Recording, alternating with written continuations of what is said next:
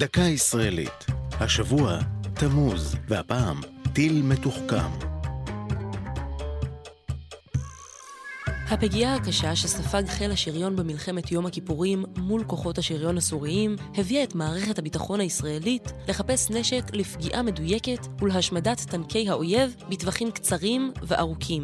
מהנדסי חברת רפאל החלו אז בפיתוח מהפכני של טילים נגד טנקים לטווח רחוק, שלא היה קיים אז בתחום. הטילים מתבייתים על מטרה נקודתית, ביום ובלילה, וביכולתם לפגוע במטרות שאינן בקו הראייה. זאת באמצעות מערכת המאפשרת לצפות במטרה ובסביבתה, תוך כדי מעוף הטיל, ולשנות את המסלול בהתאם. עקב יכולת השליטה והדיוק של טיל התמוז, הוחלט להשתמש בו גם נגד מטרות טרור. השימוש המבצעי הנרחב בטילים היה במלחמת לבנון השנייה, ונגד מטרות מחבלים. לאחרונה הציגה חברת רפאל את טיל התמוז החדש, השישי במספר, כשהאיומים שהוא נדרש להגן מפניהם כבר אינם רק טנקי אויב, אלא גם זירות אחרות ומטרות טרור.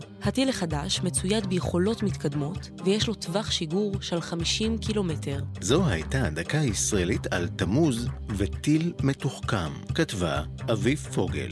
ייעוץ הדוקטור מנחם צוקר. הגישה ענבר פייבל.